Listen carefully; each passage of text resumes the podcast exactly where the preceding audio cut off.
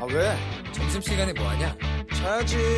야 그러지 말고 이거 한번 들어봐 아 뭔데?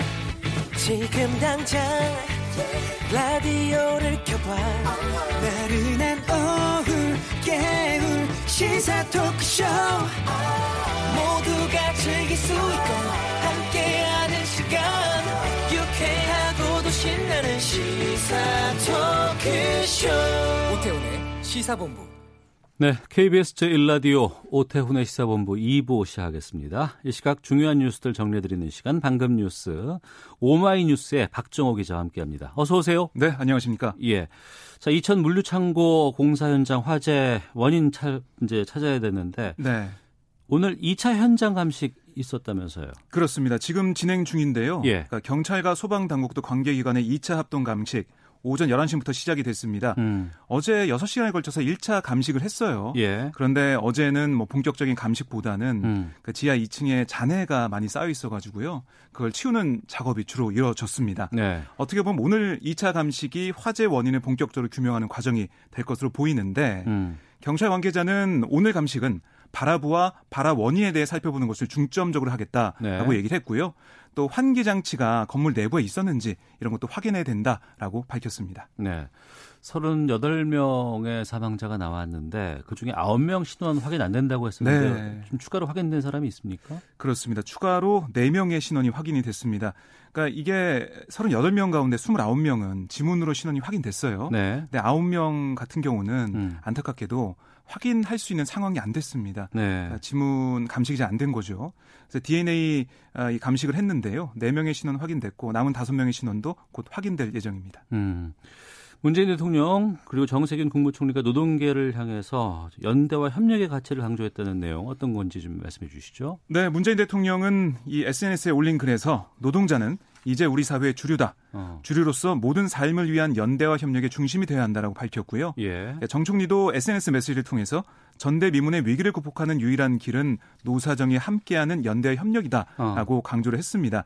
그러니까 지금 코로나19 위기 극복을 위한 사회적 대화가 뭐 민주노총과 한국노총, 양대 노총의 그 이견으로 좀 진행이 되지 않고 있다.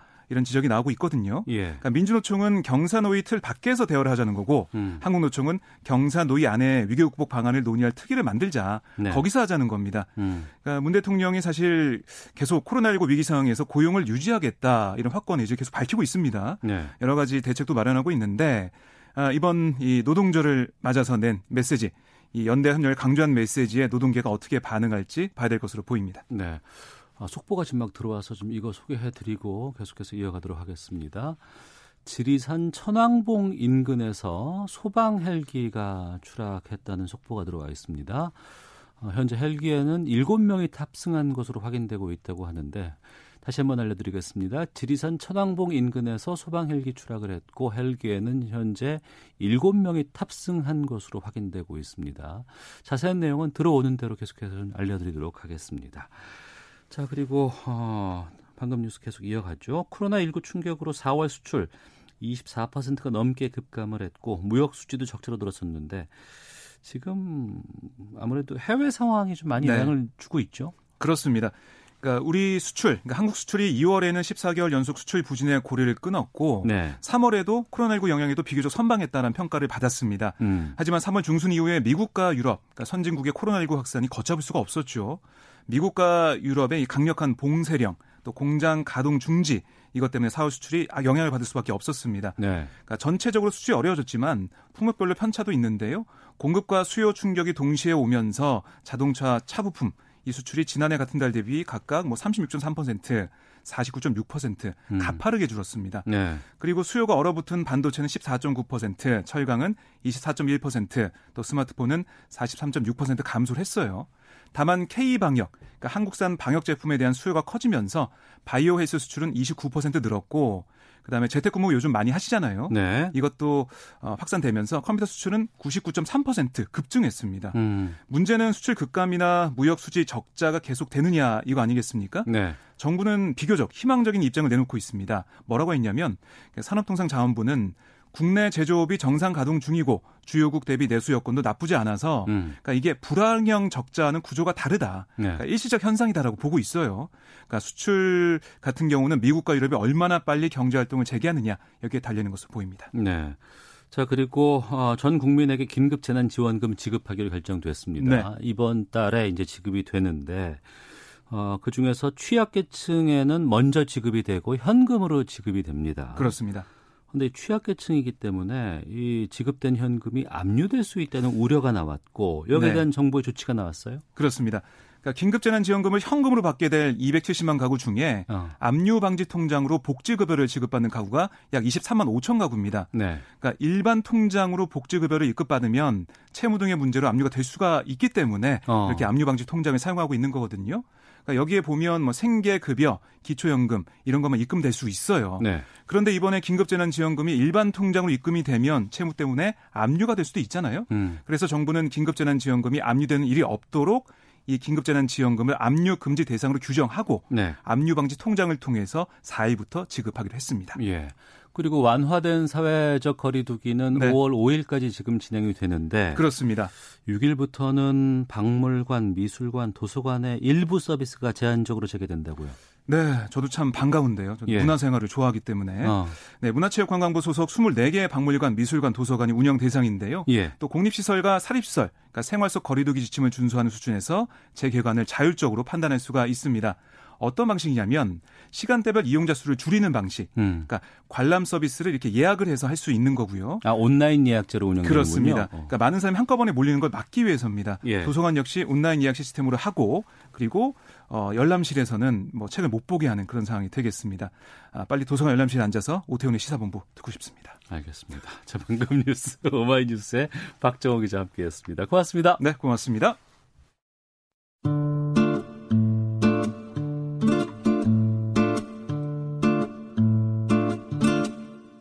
오태훈의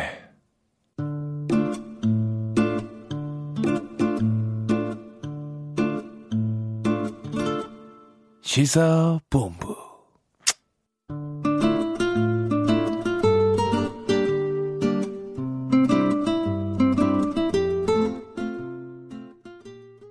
네, 1시 7분 지나고 있습니다. 시사본부 청취자 여러분들의 참여로 이루어지고 있습니다. 샵 9730으로 의견 보내주시면 되고요. 짧은 문자 50원, 긴 문자 100원, 어플리케이션 콩은 무료로 이용하실 수 있습니다. 팟캐스트와 콩, KBS 홈페이지를 통해서 시사본부 다시 들으실 수 있고 유튜브를 통해서 생중계되고 있습니다. 유튜브 검색창에 1라디오 아니면 시사본부 이렇게 쳐주시면 영상으로도 시사본부를 만나실 수 있습니다. 매주 금요일 2부 한 주간의 언론 보도를 분석하고 비평하는 시간이죠. watchdog 시작하겠습니다. 어, 자만 아메리카의 알파고 신하시 외신 기자 먼저 소개해드리겠습니다. 어서 오세요. 아, 감사합니다. 네. 이런 제... 문제 때문에 제 이름이 지금 너무 나쁜 소문이 났어요. 뭐죠 그게? 어, 알파고 기자는 프로 불만러다. 아, 프로 불만러다. 예. 어, 정말 그래요? 아닙니다. 아니에요. 왜 그런지 그런 나쁜 소문이 나왔네. 예. 자, 그리고 나쁜 소문이지만 헛소문은 아니다. 자, 정상근 전 미디어널 기자 자리했습니다. 어서 오세요. 네, 안녕하십니까? 예. 자, 두 분과 함께 어, 한 주간의 언론 보도들 또 주요 이슈들 좀 살펴보도록 하겠습니다. 아무래도 가장 지금 이번 주에 많은 분들께서 어, 관심 가졌던 뉴스는 이겁니다. 검찰이 채널A 본사에 대해서 압수수색에 들어갔고 2박 3일 걸렸습니다. 먼저 어, 왜 검찰이 압수수색을 했고 또 압수수색으로 뭘 확보하려고 했는지 여기에 대해서 좀 정상근 기자 정리해 주시죠. 네, 이 채널 A 관련해서 고발이 들어왔기 때문인데 네. 이 채널 A의 한 기자가 이 어떤 이제 기업인에게 그 음. 이철 전 밸류 인베스트 코리아 대표이죠. 네. 어, 이 사람에게 이 협박을 하면서 이 자신과 이제 어, 검찰 간부와의 친분을 과시했다라는 부분입니다. 그러니까 노무현 재단의 유시민 이사장 비위를 제보하라 이런 압력인 거 아니에요? 네, 그렇습니다. 그러면서 어. 그렇게 하지 않으면은 음. 뭐 가족이 위험할 수 있다라는 네. 협박이었는데 이 관련해서 이 언론 시민단체인 민주언론 시민연합이 검찰에 고발을 했고 어, 검찰이 지금 수사 중에 있고요. 네. 이 검찰이 이번에 채널 A 쪽에 압수수색을 들어갔던 것은 이 아무래도 검언 유착 의혹이 가장 짙기 때문에 음. 어, 이 부분과 관련해서 이 녹취록이 있는지 그러니까 네. 실제로 이 기자와 검사와의 이 녹취가 있는지 부분 그리고 어, 그 채널 A 간부들이 이 사실을 알고 있었는지 파악하기 위해서 이 전산 서버 그리고 사내 전자우편 자료 등을 음, 압수하려고 했습니다. 어, 근데 이 검찰이 뭐 무슨 자료를 가져갔는지는 뭐 지금 정확히는 알 수는 없는데 일단 뭐 제가 알아본 바로는 핵심적인 자료는 아니었던 것으로 음. 알려져 있고요. 네. 이 녹취록을 확보하지는 못한 것 같고, 음. 어, 이 다른 핵심 자료들도 이 채널 A 측이 제출을 거부했던 것으로 그렇게 보입니다. 그러니까 서로 합의하에 2박 3일 걸렸고 나중에는 네네. 합의하에 자료들을 받아 가지고 나온 거 아니겠어요? 이미 제출 방식으로, 이미 제출 네, 방식으로. 결론이 났습니다.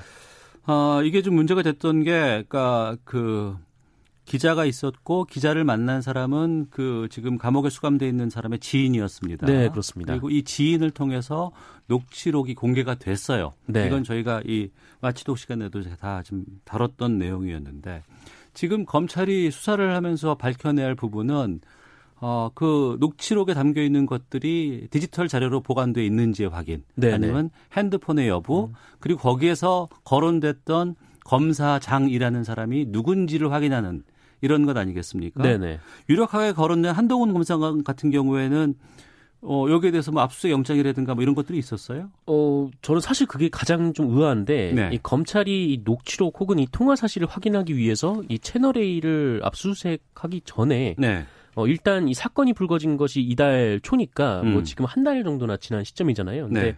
뭐 사실 이거는 이 사건이 불거졌을 때 이 한동훈 검사장에 대한 감찰을 하면은 뭐 금방 드러날 수 있는 문제 아니었나라는 예. 생각이 드는데 일단 감찰도 지금 검찰에선 하지 않고 있는 것으로 좀 전해지고 있고 음. 어, 다만 뭐 이제 인권 관련 부서에서 뭐 조사를 하고 있는 것으로 알려져 있고요. 네. 근데 지금 압수수색 영장에서도 이 한동훈 검사장 등의 핸드폰 등은 포함되지 않았습니다. 음. 압수수색에요. 네. 압수수색의 뭐 방법이라든가 방식이라든가 이런 것들은 좀 차츰 보겠고요. 먼저 언론사에 대한 압수수색이 이례적이다. 그리고 취재 관련해서는 31년 만이다. 이런 보도들도 나오고 있습니다. 알파오 기자는 이 압수수색 어떻게 보셨어요? 압수수색 솔직히 말하자면 이 시민 단체가 가서 고발했잖아요. 예. 고발할 거면 왜 한 달 기다렸을까라는 아 검찰에서 예, 예. 어 압수 아 고발 시점과 압수색 시점이 너무 좀 차이가 길다. 아예 차라리 할 거라면 미리미리 하지 그랬어요. 그러면 뭐 음. 증거 소멸 음. 의혹도 음. 좀 제기할 수가 없을 수도 있었는데 네. 일단은 너무 늦, 고발할 내용이었으면 고발할 거 무슨 사건이었으면 미리미리 고발해야 되는 거를 기다리면 안 되고 두 번째는 그 물론 언론사에 압수수색 한다는 거는 이미지로 봤을 땐 너무나 나쁜 거고 네. 그 언론의 탄압으로 보일 수가 있지만 이번에 압수수색의 내용이 음. 그 언론사에서 나온 어떤 사설이 한국의 거위급 정치인을 비판한다는 네. 아니면 무슨 거위급 정치인의 비리 내용을 공로했는데 그것 때문에 이제 압수수색이 들어온 거 아니고 음. 어 이제 기자와 어떤 재수인이라고 해야 되는지 모르겠지만 네. 그 사람 사이에는 바람직하지 않는 대화가 음. 이어갔다는 건 녹취록을 통해서 드러났는데 음. 거기에 대한 그 언론서적에서 우리가 기대했던 대응이 안 나와서 네. 그런 거였기 때문에 음. 언론 단합으로 보기에는 좀 약간 멀지 않는가 싶어요. 음. 음. 그러니까 그 부분인데 압수수색 과정에서 채널 A 기자들과 어, 이 검찰과의 대치가 있었습니다. 네. 취재 과정을 문제 삼아서 언론사를 압수수색하는 것은 언론 자유를 침해하는 일이다. 이렇게 반발을 했고 음. 또 한국 기자협회도 이 채널 A에 대한 압수수색을 명백한 언론 자유 침해다 이렇게 논평을 내기도 했는데 네. 정상훈 기자는 이게 사실 그 취재라는 행위가 가끔은 이 합법과 불법의 경계에서 좀 모호한 때도 있거든요. 네. 근데 뭐 하지만 뭐 언론의 취재 행위에 대해서는 이게 설령 좀 불법 여부가 있다라고 해도 저는 좀 언론이 보호받을 수가 있다라고 생각이 드는데 네. 뭐 기자는 이제 취재원의 신변을 보호를 해야 되고 또 어. 취재한 자료는 또 지켜내야 하는 부분이 있는 거니까요. 근데 네. 어, 여기에는 좀 가장 중요한 전제가 하나 있는데 이 해당 취재의 목적이 공익적이어야 한다라는 어. 데 있다라고 생각을 합니다. 예. 그러니까 또한 이 기자 기자가 이 취재 도중에 이제 침범할 수 있는 법의 영역이 적어도 적어도 이제 강력 범죄여서는 또 안 되는 음. 부분도 있는 거고. 네. 어, 그런데 이 채널A 그 이동지의 기자의 취재 같은 경우에는 이 녹취록을 들어보신 분들은 알겠지만 이 공익적 목적이라 보기엔 좀 어려운 음. 네, 좀 측면이 있다라고 봐요. 그러니까 뭐 당신 가족들이 다칠 수가 있으니까 네. 유시민 이사장에 대한 뭔가를 내놔라라는 취재가 공익적일 수가 없는 거고 음. 어, 오히려 이런 언론의 행태를 뭐 고발하고 또 처벌을 하는 게 또 공익에 가깝다라고 보고요. 선배님 제 보기에는 지제의 내용이 공익적이다는 그 해석이 사람마다 다를 수가 있지만 여기서 더 심각하다고 보는 문제가 뭐냐 면 예. 지지의 방식이에요. 어. 오케이 기자는 가끔씩 지지하려고 뭐 예를 들면 뭐뭐 뭐, 뭐 도박장이라든가 아니면 음. 그 프로포빌 파는 아저씨들은 얘기할 때는 어쩔 수 없이 뭐 그런 바람직 아닌 대화들 이어가가 있지만 음. 그때는 그 기자가 직접적인 가해자로 변질하지 않거든요. 예. 이 넉지록을 보시면 협박이 있어요. 음. 기자는 앞으로 가서 지지할 때 야 너 이런 얘기하면 내가 너를 죽일 거야라는 말로 뭐가 달라요? 음. 협박 자체가 들어가는 순간부터는 그건 지제를 보기에는 좀 약간 어렵다고 봐야 돼. 저는 그 지제가 공익적이다, 공익적이지 않다. 내용 내용의 해석은 사람에 따라 다를 수가 있지만 음. 그 방법은 누구나 다 뻔하는 방법이에요. 음. 협박이에요. 그러니까 취재를 넘어선 협박이다. 예, 예. 어. 내가 너를 죽일 테니까 이거 얘기해줘. 음. 그러니까 이 내용이 이제 공익적이다 아니다라 판단을 하려면은 일단 이 기자가 어떤 부분에 대해서 이 정보를 입수하고 예. 그다음에 그 부분이 뭔가 좀 그 실제로 그거에 관련된 취재를 했을 때니까 만약에 음. 유시민 이사장의 비위 사실을 실제로 입수를 해서 이거를 이제 확인하는 차원의 음. 취재였다면은 뭐 이 부분은 공익적일 수 있는 건데 음. 근데 여기서 하는 방식은 어 지금 가지고 있는 게 없는데 네. 네가 가지고 있는 거를 가족이 다치지 않게 하려면 내놔라 음. 이런 방식이었던 거니까 이거 취재를 이제 공익적으로 볼 수는 없다라는 거죠. 네, 바람직하지 않은 것이고. 근데 그 채널A 동료 기자들이 이게 언론 자유를 침해하는 일이라고 지금 반발을 하고 막아서서 2박 3일까지 걸렸고 거기에서 또 검찰은 기다리고 있다가 그 이미 뭐 협력 이런 방식으로 네네. 자료를 받아가지고 나왔어요. 거기다가 한국 기자협회는 이게 명백한 언론 자유 침해다라는 논평까지도 냈는데 이 동료들이 이렇게 하는 거에 대해서는 좀 문제가 있지 않나요? 어떻습니까?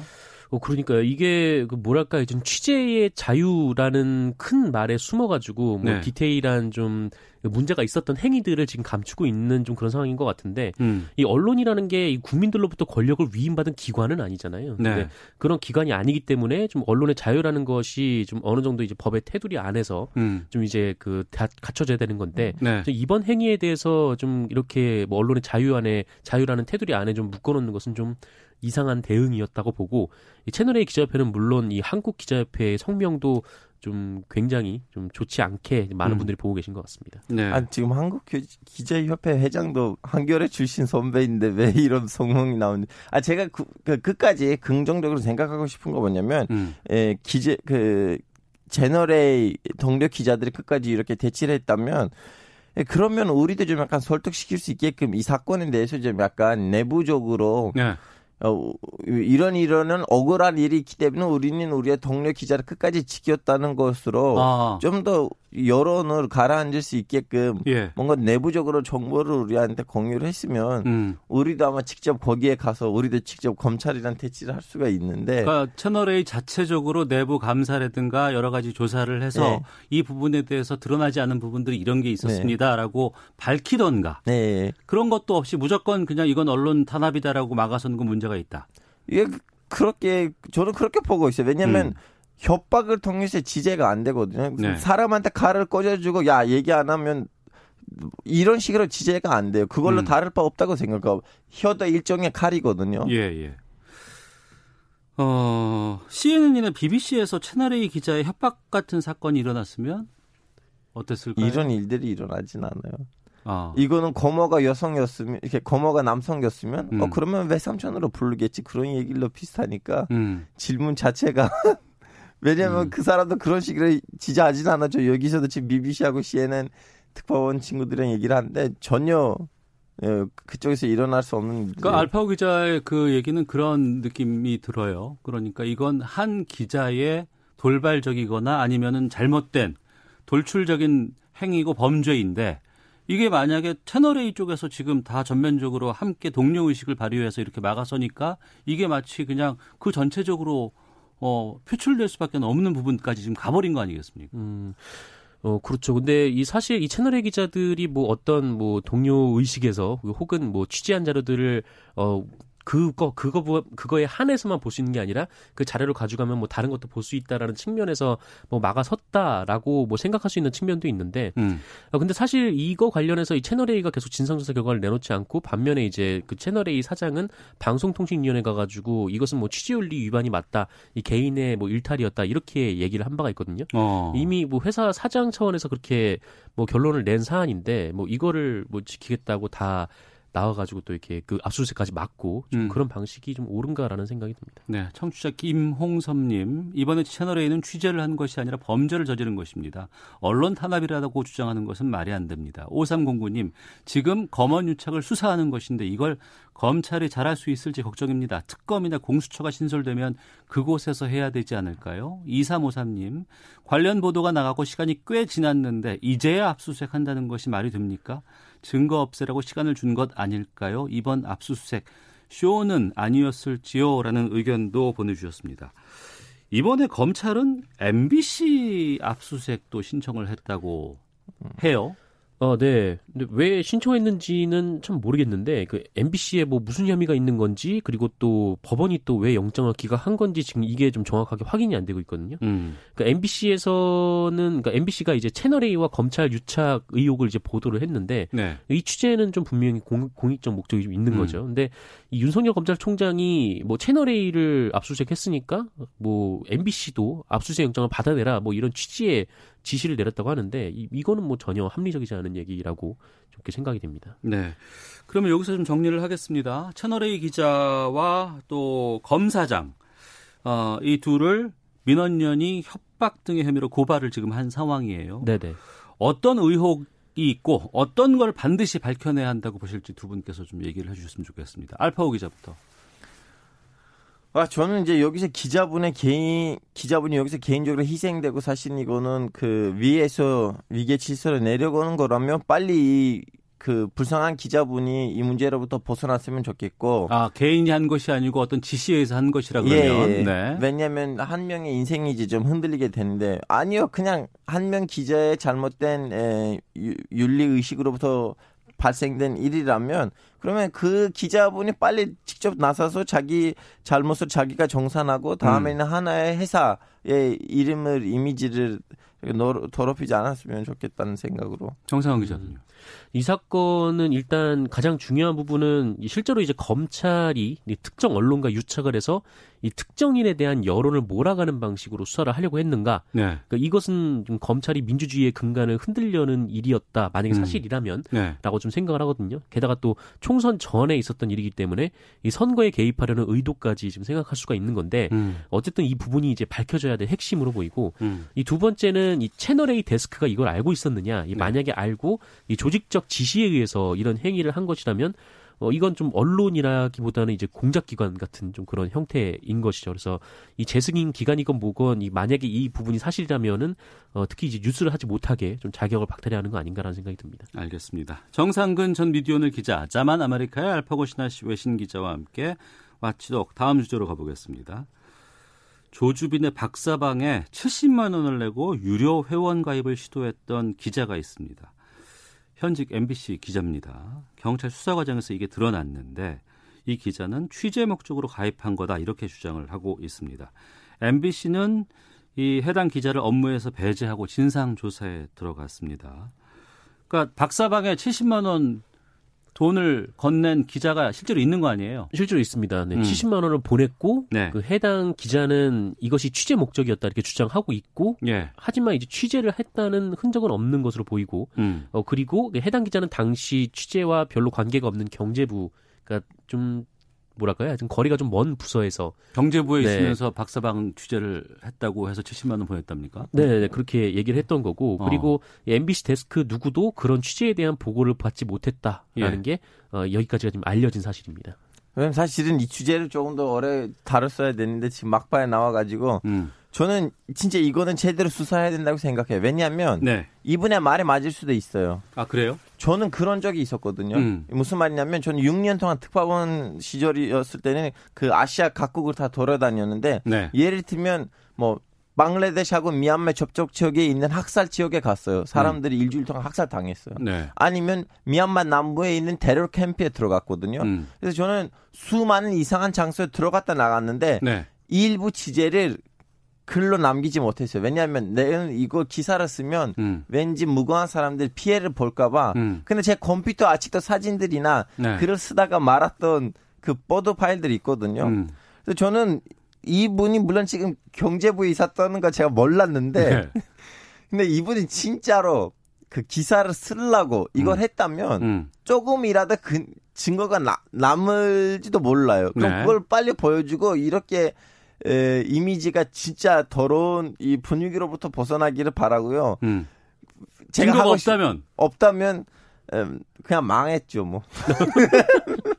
근데 좀 아까 좀 말씀드렸듯이 이 기자가 취재를 할 때 이 합법과 불법의 경계에서 딱서 네. 있는 경우들이 좀 있는데 네. 근데 뭐 본인이 어떤 뭐 특종 욕심을 가져서 내가 경제부에 있지만 음. 저기를 발견했고 여기를 한번 취재해 봐야겠다라고 생각했을 수는 있죠. 음. 어 그리고 뭐 그 전에 이제 보고 없이 자신의 돈으로 일단 이 상황을 먼저 파악하겠다라고 들어갔을 수도 있는데 네. 만약에 그렇다면은 사후 보고는 있어야 했다라고 음. 이제 생각을 아니, 하는 거죠. 이런 거 있어요. 예를 제가 진짜 지, 실제로 된 사례를 보, 알려드릴게요. 저한테 회사가 얘기했어. 알파고 빨리 필리핀 남부에 가서 거기 이제 그 내전이 이제 곧 끝나가기 직전인데 네. 거기 그냥 분위기를 쓰고 와.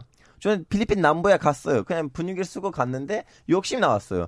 야, 여기는 테러 집단이라 한번 접촉을 해봐서 음. 기사를 써볼게. 그거는 지시에서 내려온 거 아니에요. 그래서 거기 있는 시민 테러 조직들이랑 접촉을 하고 있는 시민 단체들이랑 어떻게 돼서 연락을 해서 그 시민 단체를 통해서 테러 캠프에 들어가고 쭉 걔네들이랑 일주일 동안 있어, 이렇게 하루 동안 있었고 기사를 썼는데 그 기사를 쓰는 과정에서 어쩔 수 없이 그 시민 단체를 끼어 들어가니까. 네. 아, 이 기사를 낼까 말까 하는 고민을 하다가 말았거든요. 음. 근데 그거는 지시에서 저한테 지, 지시를 내려오는 기사도 아니고. 네. 그래서 그냥 거기서 남겼어요. 그래서 이분이 혹시나 있다면 그 보드 파일 반 가지 썼는데 이제 마무리 못했던 아니면 사진이라든가 뭔가 있으면 그걸 빨리 제출하고 아니면 거해 성사를 올리다. 아니 어쨌든 알파고 같다 얘기하는 거는 데스크는 어쨌든 알고 있어요. 알파고가 그거에 대해서 취재를 하고 있다라는 사실 자체를 모르는 건 아니었잖아요. 음. 테러 캠프에 가라고 하지 그러니까 않았어요. 거기 뭐 디테일에서 조금 차이가 있었겠지만 아, 예. 어쨌든 그거를 취재하고 있다는 사실을 아는 건데 이 MBC 보도국에서는 이 사람이 이거를 취재를 한다는 그 자체를 몰랐어요. 뭐 그렇기 때문에 이거는 좀 차이가 빨리 있다고 보고. 성사를 올려야 돼요. 그러니까 뭐 그게 사전이든 사후든 어쨌든 보고가 음. 있어야 했는데 그게 없었다라는 것은 이 취재라는 목적이었다라고 보긴 좀 어려운 거죠. 지난해 이런 사건이 있었어요. 기억하시는 분들 계시겠습니다. 현지 기자들이 모인 익명의 단체 채팅방에서 여성들 몰래 찍은 불법 촬영물 공유한 사건도 있었습니다. 아, 그거는 이거 언론에 공개되면서 경찰 수사도 이루어졌었고 네. 그 방에서 돌려도 보고 막 이런 일도 있었어요.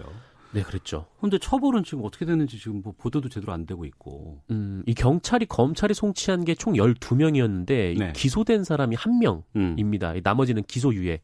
처분을 받았어요. 네. 그러니까 이 법 그 범죄 행위가 있을 수 있지만 어쨌든 뭐 그게 크게 중요해 보이지 않으니까 나머지는 뭐 기소하지 않겠다, 음. 기소를 좀 유예하겠다, 뭐 그런 판단이 내려진 건데 네. 굉장히 좀 부적절한 검찰의 음. 판단이었다고 생각을 하고, 근데 문제는 그 어느 일간지에 이제 PD라든지 기자라든지 음. 이제 PD라든지 이런 사람들이 들어가 있는 것으로 알고 있는데 이게 누군지 지금 알 수가 없다라는 거예요. 음. 그 지금까지 알려진 바로는 한국일보가 관련자 한 명을 그 정지 3개월의 징계를 내렸고 네. 그리고 조선일보에서 차승 기자 한 명이 있었는데 이 사람에 대해서는 지금 조선일보가 어떤 판단을 하고 있는지는 알 수 없다라는 음. 것 말고 지금 총 12명 중에 지금 이 중에 어떤 사람들이 있는지 그거를 아직 모른다는 게 좀 더 문제인 것 같습니다. 네. 지난번에 우리는 그런 방침을 했기 때문에 이번에는 이 MBC 음. 기자가 어떻게 된지 지켜봅시다. 이거 MBC 자체 조사하면 금방 드러날 수 있는 거 아닌가요? 이거는? 그렇죠. 이게 그 정상적인 이제 그 취재 과정 프로세스가 있는 거니까. 음. 게다가 이 사람이 뭐 취재 목적으로 이제 몰래 들어갔다고 해도 어쨌든 범죄 행위가 그 안에서 벌어지고 있는 거를 목격을 했다면은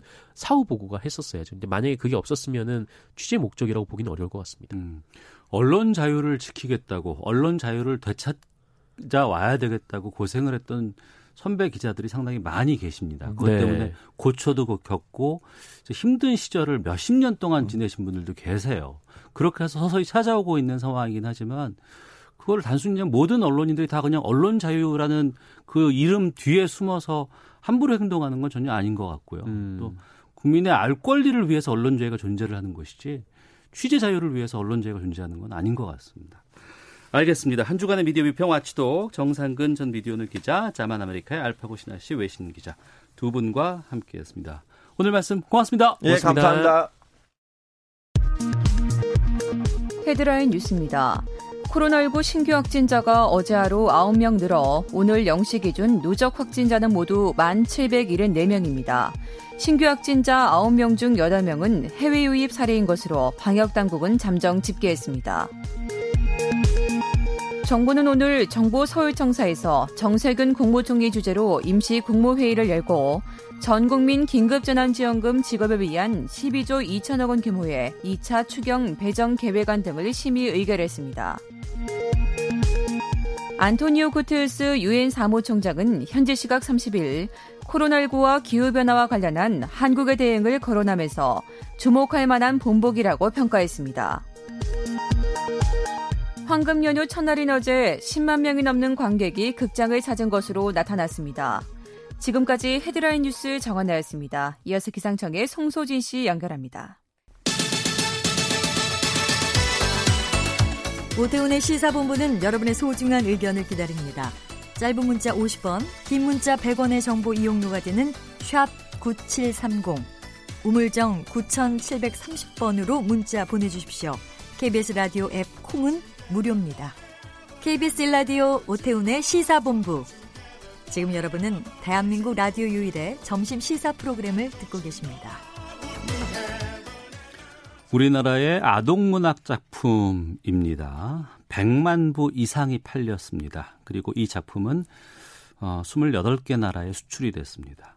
한국 최초로 미국 펭귄 출판사에서 출간이 됐고 영국의 베스트셀러 1위, 폴란드에서 올해 최고의 책으로 선정되기도 했습니다. 이 작품의 제목은 마당을 나온 암탉. KBS 일라디오 오태훈의 시사본부 금요초대석. 며칠 있으면 어린이날이죠. 한국 작가들이 가지 못한 길을 열어가고 있는 작가, 아동문학 작가이자 서울예대 문예창작학부 교수로 활동하고 계시는 황선미 작가와 함께합니다. 어서 오세요. 네, 안녕하세요. 반갑습니다. 영광입니다. 아, 별 말씀을요. 예, 요즘은 어떻게 지내고 계세요? 아, 요즘 뭐 대한민국의 모든 대학이 다 마찬가지겠지만 저희 학교도 인터넷 강의를 하고 있기 때문에 네.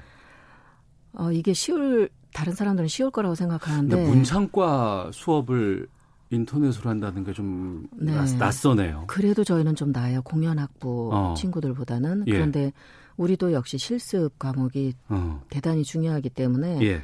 이 실습 작품을 얼굴도 모르는 학생하고 소통을 해야 된다는 게 예, 예, 예. 너무 어렵습니다. 그럼 어떻게 전화로 뭐 소통하시는 거예요? 아니요, 아니요, 아니요. 자료를 만들어서 영상 자료로 어. 또 이제 변환을 해서 예. 학교 이 클래스에 올리는 방식으로 해야 되기 때문에 음. 전에 자료 검토하고 이제 학생 작품 검토하고 네. 이제 오프라인으로 마주보고 얘기하던 거에 네 배 정도 힘든 것 같아요. 음. 최근에 새롭게 책을 하나 내셨어요. 네. 제목이 아무도 지지 않았어. 색감이 독특한 책입니다. 어떤 작품인지 좀 소개해 주신다면.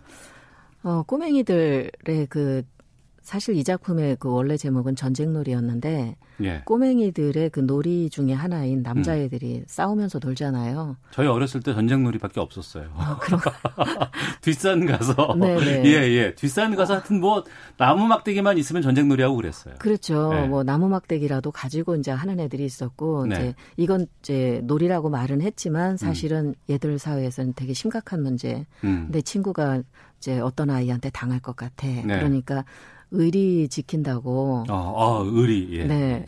나름 이제 편들어주고 어. 또 자기 친구에게 내가 얼마나 중요한 친구인지 이제 말해줄 것 같은 예. 그거를 이제 확인시켜 주려고 어. 이제 모종의 준비를 사전에 아주 네. 단단하게 해 나가는 그러나 이제 막판에 가서는 전쟁도 못 해보고 네. 상황이 종료돼 버리는 음. 어떻게 보면 이제 해프닝 같이 끝나버리는 네. 상황인데 전쟁이 해프닝으로 끝났지만 그렇기 때문에 아무도 진 사람이 없어요. 네. 어. 어 어 른들의 파워 게임하고는 좀 다르게 예. 얘들한테는 중요한 싸워야 되는 이유가 사라졌을 때, 음. 어, 거기서 싸움이 끝나버리는 순진하지만 네. 걔들의 그런 쿨하고 어. 깨끗한 그 결말을 보고 나서 예. 아 세상이 저렇게 깨끗하게만 끝날 수 있으면 순진하지만 예. 어, 원인이 사라졌을 때는 음. 미련 없이 어, 그 문제를 달리 금방 생각해 볼 수 있는 그런 게 되면 좋겠다. 이게 실제 상황이었거든요. 실제 상황이었어요. 네, 우리 둘째 아이가 실제로 그런 어. 일을 겪었는데 그렇게 쿨하게 금방 또 놀더라고요. 예, 그래서 예. 어른들이 배워야 될 게 많다. 정치적으로 갈등이 많고 사회적으로도 네. 여러 가지 다툼이 많이 있습니다. 네. 또 같은 회사 내에서도 생각이 다르고 판단이 다르다는 이유로 갈등을 하게 되고 또 싸우고 이런 경우가 참 많이 있는데 그게 어느 순간 한순간에 이렇게 종료가 될 때가 가끔씩 와요. 네. 오더라도 우린 싸웠던 사람이 계속 싸워야 되는 경우도 꽤 있거든요. 감정이 가라앉지 않게 되면 음. 찌꺼기들 때문에 계속 그리고 네. 그 상황이 만들어지기 전까지 엉뚱한 상황들 상황들 때문에 음. 계속 그 미련을 못 버리고 그 문제에 집착을 하는 경우가 많은데 네. 어 어제까지는 적이었는데 음. 상황이 종료되고 나서 금방 또 친구가 되는 걸 보고 네. 아 어떤 문제는 저런 식으로 어. 아이답게 어. 좀볼 필요가 있겠다 예. 그런 생각을 해본 기억이 있습니다. 예. 그러니까 아이들이 어른의 스승이라고 얘기하는 게 있잖아요. 네. 정말 그런가 봐요. 가끔은 그런 경우가 있더라고요. 어. 근데 그걸 우리가 그냥 어떤 언어로 그냥 기억할 뿐이지 그걸 현실에서 잡아내기는 쉽지 않은데 황선미 작가는 그런 부분이 있으신 것 같아요. 아이들을 살펴보다 보면은 예. 뜻밖의 그냥 죽는 것들이 있어요. 주어요. 네. 어. 애들은 그냥 행동할 뿐이고 예. 말할 뿐이고 음. 어, 그 결단력을 보여줬을 뿐인데 네. 순수해 보이는데 사실은 그게 답일 때가 음. 많더라고요. 그래서 아 저런 게 저런 게 내가 가져야 되는 거였구나. 네. 어, 아동 문학을 주로 많이 쓰다 보니까 음. 아이다운 판단을 가끔은 까먹어요. 네. 어른의 기준에 맞춰서 어. 어 판단을 보여줄 때가 왕왕 있거든요. 그런데 가끔은 저도 헷갈려. 이거 내 생각 맞나? 아니면 어. 요 또래 아이들이 진짜 이렇게 생각할까? 예. 그 부분에서 어 저도 좀 반성할 때 있거든요. 그런데 어. 아이를 보고 있으면 아이들은 확실히 본인들의 어떤 의식 안에서 판단을 하고 행동하기 때문에 정확한 게 걔들한테 있더라고요. 음. 아이들 키우면서 저도 이제 아이들, 이 많이 커버렸습니다만 과거에 어렸을 때 이제 뭐 동화책을 읽어준다거나 뭐 이럴 때 그냥 아이들 작품이잖아요. 그런데 이걸 듣다 어, 읽어주다 보면 어 이건 철학이 있네. 아 그럼요. 어 그래서 막 깜짝 놀랄 때가 있어요. 제가 감동받기도 하고. 네네. 어 그게 아동문학의 그 특이한 지점인 것 같아요. 예. 순진해 보이고 어. 양도 많지 않고 음. 별거 없는 것 같은데 읽고 나면 아 이거 그거 아니네 그런 네네. 생각 드는 경우가 어. 많죠. 예. 어제 또 책이 하나가 나왔네요. 네. 나에겐 없는 딱 세 가지. 네. 야, 이건 동화와 상담이 있는 신개념 동화라고 하던데 이건 어떤 겁니까? 어, 제가 작품을 쓸 때는 뭐 상담까지 이렇게 부록으로 붙여서 책을 네. 낼 그런 계획을 갖고 있었던 건 아닌데 네. 사실 이 작품은 2016년에 중국에서 그, 그 아무 작품이나 써달라라고 음. 요청을 했던 아 중국에서 황 작가님한테 네. 어. 어 그런데 그 작품 다섯 가지를 원했어요. 예. 그래서 이게 그 시리즈의 네 번째 이야기인데 네. 어 그렇게 해서 이제 하나 하나 내다 보니까 지금 네 번째까지 나왔는데 2016년이고 지금 시간이 꽤 많이 지났잖아요. 음. 원래는 6개월에 하나씩 달라라고 네. 했던 건데 중간에 사스 문제가 있으면서 어. 전혀 그쪽에서 진행을 안 했어요. 예. 그래서 정말 어렵게 지금 네 번째 작품이 나온 거예요. 어, 코로나 상황에서. 코로나 상황에서 그리고 네 번째 다섯 번째 작품은 중국 작가가 또 그림을 그려야 한다라고 예. 또 해서 음. 어, 네 우리 시장에서는 조금 안 맞는 그림이 지금 안 쳐진 채로 네. 네, 책이 나오게 됐습니다. 전 지금 나온 것만도 다행이라고 생각해요. 어, 아무도 지지 않았어도 그렇고 아무래도 아동 문학일 경우에는 그 안에 들어가 있는 사파라든가 그림이라든가 이런 것들이 또 상당히 좀 중요하잖아요. 아, 많이 중요하죠. 어. 네. 근데 이런 게 정작 작품을 썼던 작가의 마음에 안 들 때도 있습니까? 뭐 그건 뭐 운인데요. 네. 대개의 경우는 이제 먼저 그 제일 먼저 읽어본 편집자가 어떤 원하는 화가가 있는지 물어도 보고요. 음. 그리고 여러 명의 리스트를 줘요. 네. 그래서 그 전에 작업하셨던 거좀 음. 살펴본 뒤에 풍이 어떤지 네. 좀 물어보고 이제 그런 과정을 또 겪기 때문에 그런데 딱 내 작품에는 전혀 다른 그림이 나올 수도 있어요. 어. 네, 그럴 때는 할 수 없죠. 예. 그러니까 아동 문학이라는 게 참 고민이 되는 부분이요. 문외한으로서 여쭤봅니다. 시대가 많이 달라지잖아요. 그리고 아이들의 생각도 달라지고 부모들의 가치관도 많이 변하곤 합니다. 그리고 이제 집안의 가풍이라든가 환경도 많이 달라지는데 아동 문학은 그때그때마다 바뀌는 겁니까? 아니면 아이들은 항상 똑같고 아이들은 항상 그 생각을 하고 있기 때문에 그걸 다 잡아내는 겁니까? 보통 많은 사람들이 아이의 문화가 달라졌고 예. 관심사도 달라지고 네네. 그리고 애들이 옛날에 비해서 성숙하, 상, 성숙하지 않느냐, 어, 예, 예, 네, 그거 예. 어떻게 맞추느냐 이러는데 예. 저는 기본적으로 사람이 사람인 것처럼 어. 아이도 성장기에 아이일 뿐이다. 라고 아, 생각해요. 예, 예. 그래서 거기에서 기호라든가 그 아이를 둘러싸고 있는 환경 음. 이런 것들은 달라질 수 있지만 기본적으로 사람이 사람인 것처럼 아이가 아이인 것은 네. 크게 달라지지 않기 때문에 어. 그 기준 안에서 생각하고 그걸 좀 따라가려고 하는 편이에요. 예. 사람은 어차피 성장 단계를 거치잖아요. 네네. 네. 어른이 되어서는 사실은 조금 변화가 늦지만 아이들은 굉장히 빨리빨리 바뀌거든요. 어. 근데 어느 시기에 뭐 치아가 어떻게 빠지고 하는 것이 예. 크게 달라지지 않는 것처럼 그러네요. 성장기의 아이들이 겪어야 하는 일들은 어. 사실은 큰 변주 없이 예. 과정을 겪는 편이고요. 예. 그 중심에서 저는 생각해요. 어. 가장 중시, 중요한 거 놓치지 않으려고. 예. 아이들은 변함없는데 제가 바뀌었군요. 사실은 바뀌어야 하는 거죠. 예. 청취자 김갑수님께서 저는 마당을 나온 암탉 영화로 봤습니다. 우리 애니메이션만의 찡함이 있어 참 좋았습니다. 황선미 작가님 5월의 첫날 라디오에서 뵈니 정말 반갑습니다. 라고 의견도 보내주셨는데 자 황선미 작가의 대표작 하면 마당을 나온 암탉입니다. 벌써 이게 20주년 특별판으로 나왔다고 하는데 20년 된 거예요, 그러면? 어, 책이 나온 지는 20년이 됐고요. 그러니까 네. 이제 1995년 제가 데뷔했거든요. 네. 그리고 작품을 쓴 거는 책 나오기 2년 전이에요. 음. 그렇기 때문에 글을 쓴 거는 22년이 됐고 네. 책이 나온 거는 20년이 됐죠. 음. 앞서 제가 처음에 소개를 해드렸던 게 100만 부 이상이 팔렸고 28개 나라로 수출이 됐습니다. 아동 문학 이 작품이 이렇게 된 건 전례가 없었던 거 아니었나요? 어, 제가 운이 좋았던 것도 있고요. 예. 사실은 해방 이후에 예. 아동 문학 그 역사를 따져 보면 그렇게 긴 시간이 아니에요.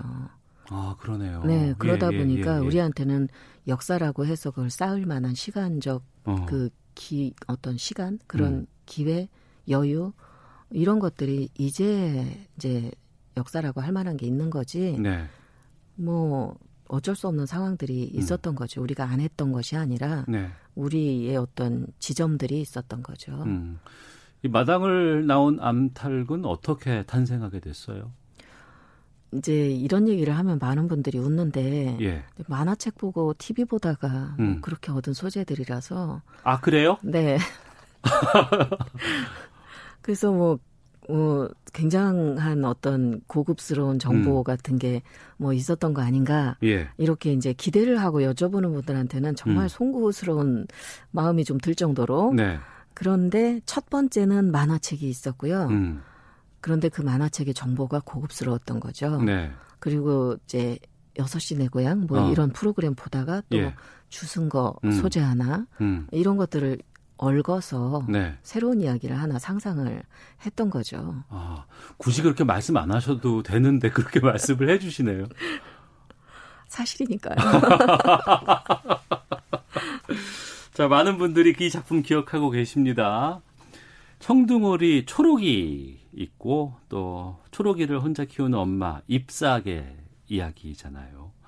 근데 이게 어 그야말로 이제 청둥오리 암탉 이게 주인공인데 정작 우리의 마음을 움직여요.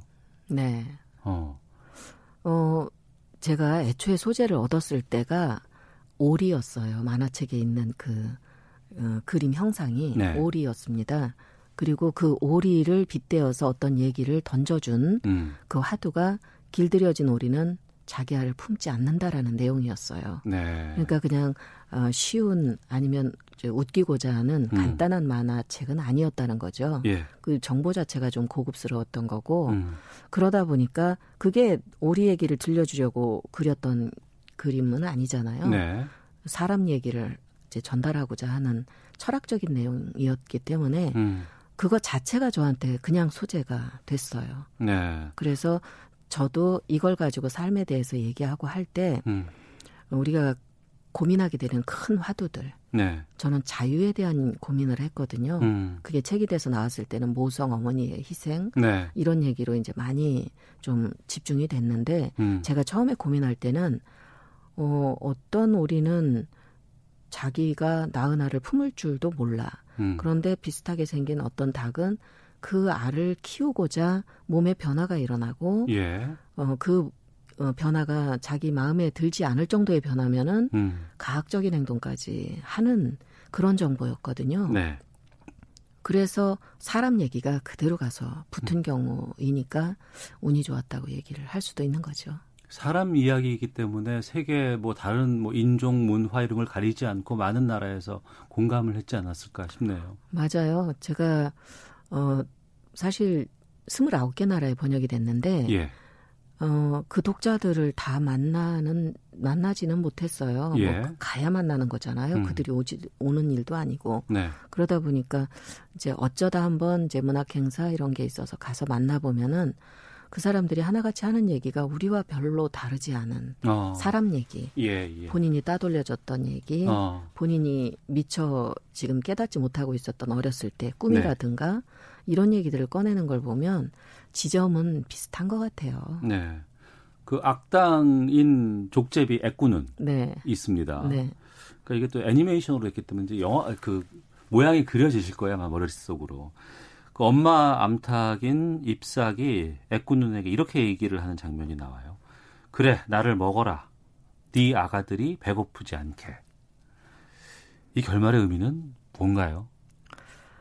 어, 족제비는 그 상위 포식자거든요. 네. 뭐 닭이든 오리든 먹을 수 있는 정도의 음. 육식 동물이죠. 빠르고. 네. 어, 그 동물을 이 인물 하나하나를 설정할 때그 음.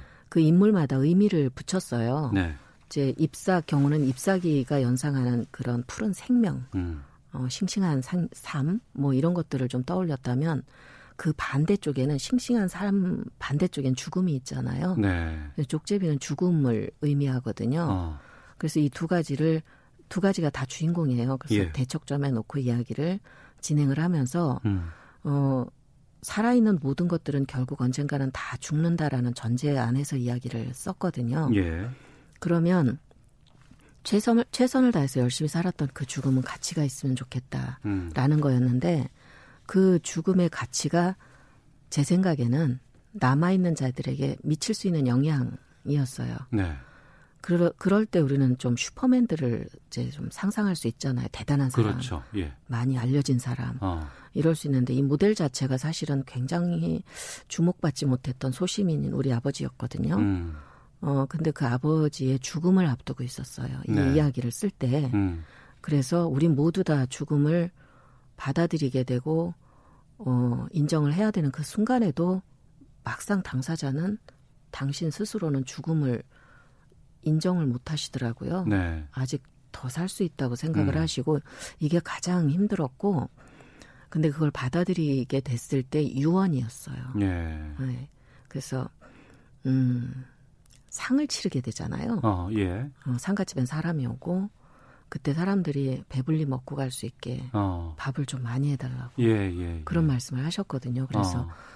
저 상황에도 왜 손님 걱정을 하고 어, 예. 저 상황에도 왜 먹는 것 걱정을 하실까? 어. 도대체 먹는 게 뭐길래 예. 그런 생각이 들었고 어, 우리가 살고 죽는다는 게 결국 언젠가는 누군가의 밥 한 숟가락만 돼도 음. 좋은 거구나. 네, 의미가 있는 거구나. 네, 그 어. 생각을 그때 했어요. 예. 만약에 그런 어 그런 환경이 저한테 없었으면 결말은 아마 달, 달라졌을 수도 있어요.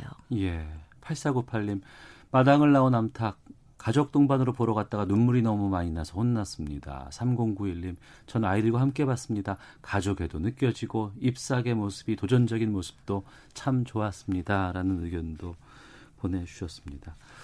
참 그러고 보니까 아동문학이라는 단어를 오랜만에 제가 접하고 쓰는 것 같아요. 일반 문학과 아동문학은 차이가 있죠. 어, 일단 아이들은 그 일반 문학 작품을 받아들이기 어렵죠. 네. 이해하기도 어렵고 음. 양이라든가 뭐 음, 다루고 있는 이슈도 문제고. 네. 어, 그런데 아동 문학은 모두가 공유할 수 있어요. 예. 그런 지점에서 어, 훨씬 더 포괄적이다. 스펙트럼이 더 넓군요. 그렇죠. 예. 어. 포용할 수, 작품을 쓸 때도 포용할 수 있는 대상이 넓고요. 예. 그거를 이제 어, 독자 확장 음. 부분에서도 훨씬 더 어, 스펙트럼은 넓다고 할 수 있을 거예요. 네. 근데 인식은 그렇지가 않죠. 어. 근데 어느 순간 우리가 아동문학 작품을 안 읽기 때문에 음. 이제 초등학교 때까지만 지금은요 6학년만 돼도 안 읽는데요. 아이고. 이제 입시 공부 그러네요. 예, 예, 예. 예 입시 공부 예, 예. 들어가는 거예요. 무슨 동화책이야, 무슨 만화책이야. 그렇죠. 예. 그러면 그때부터 우리 학교 학생들이 그런 상황이거든요. 어. 너무 어려워해요 수업을.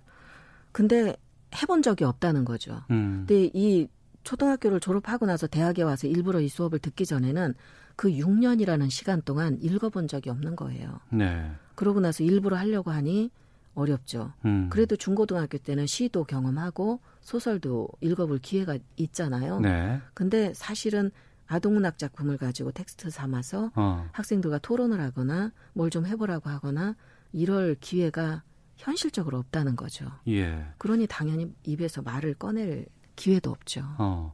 그럼에도 많은 분들께서 활동을 해주고 계시고 최근에는 그 백희나 작가가 쓴 구름빵. 네. 이게 이제 아스트리드 린드 그랜상을 수상했다고 네, 네. 들었어요. 알마상이라고도 하는데, 예.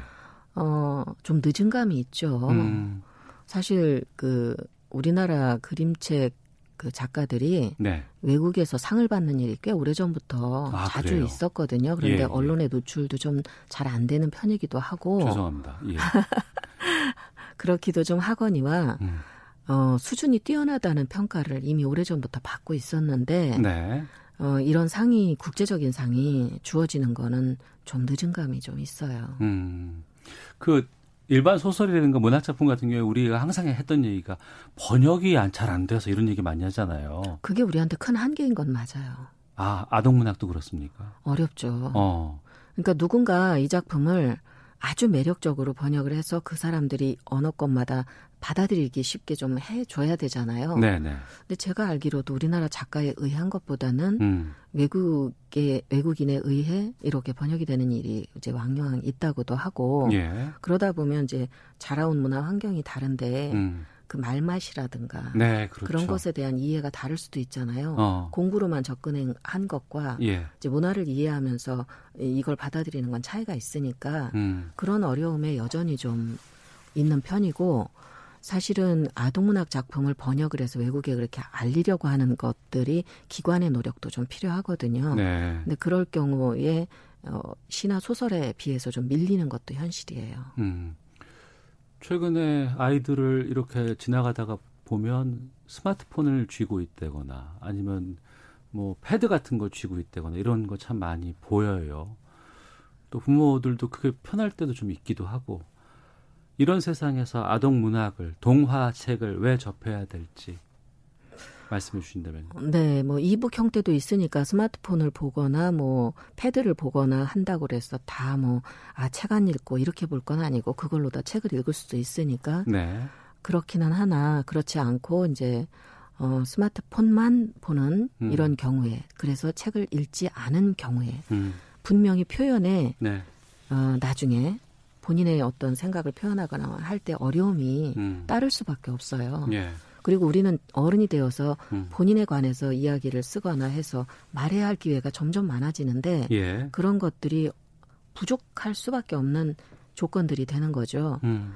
어, 뭐 그렇다고 해도 그렇다고 해도 어, 기본적인 걸 생각해 보면 책을 읽는 동안에는 뇌가 생각을 하면서 같이 움직여줘요. 하나하나 네. 문장을 읽으면서 음. 동시에 머리가 생각을 하면서 움직이는데 즉각적이잖아요. 스마트폰에서 네. 보여주는 화면이라든가 하는 것들은 음. 생각을 차단해버리는 그런 다른 지점이 있죠. 알겠습니다. 지금 노래가 나오고 있는데 이 노래는 마당을 나온 암탉 OST 아이유가 부르는 바람의 멜로디입니다.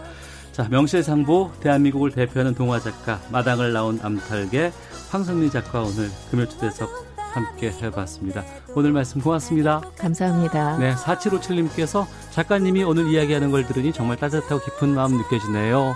동화 읽어보겠습니다라는 의견 주셨습니다. 시사본 모두 마치겠습니다. 안녕히 계십시오.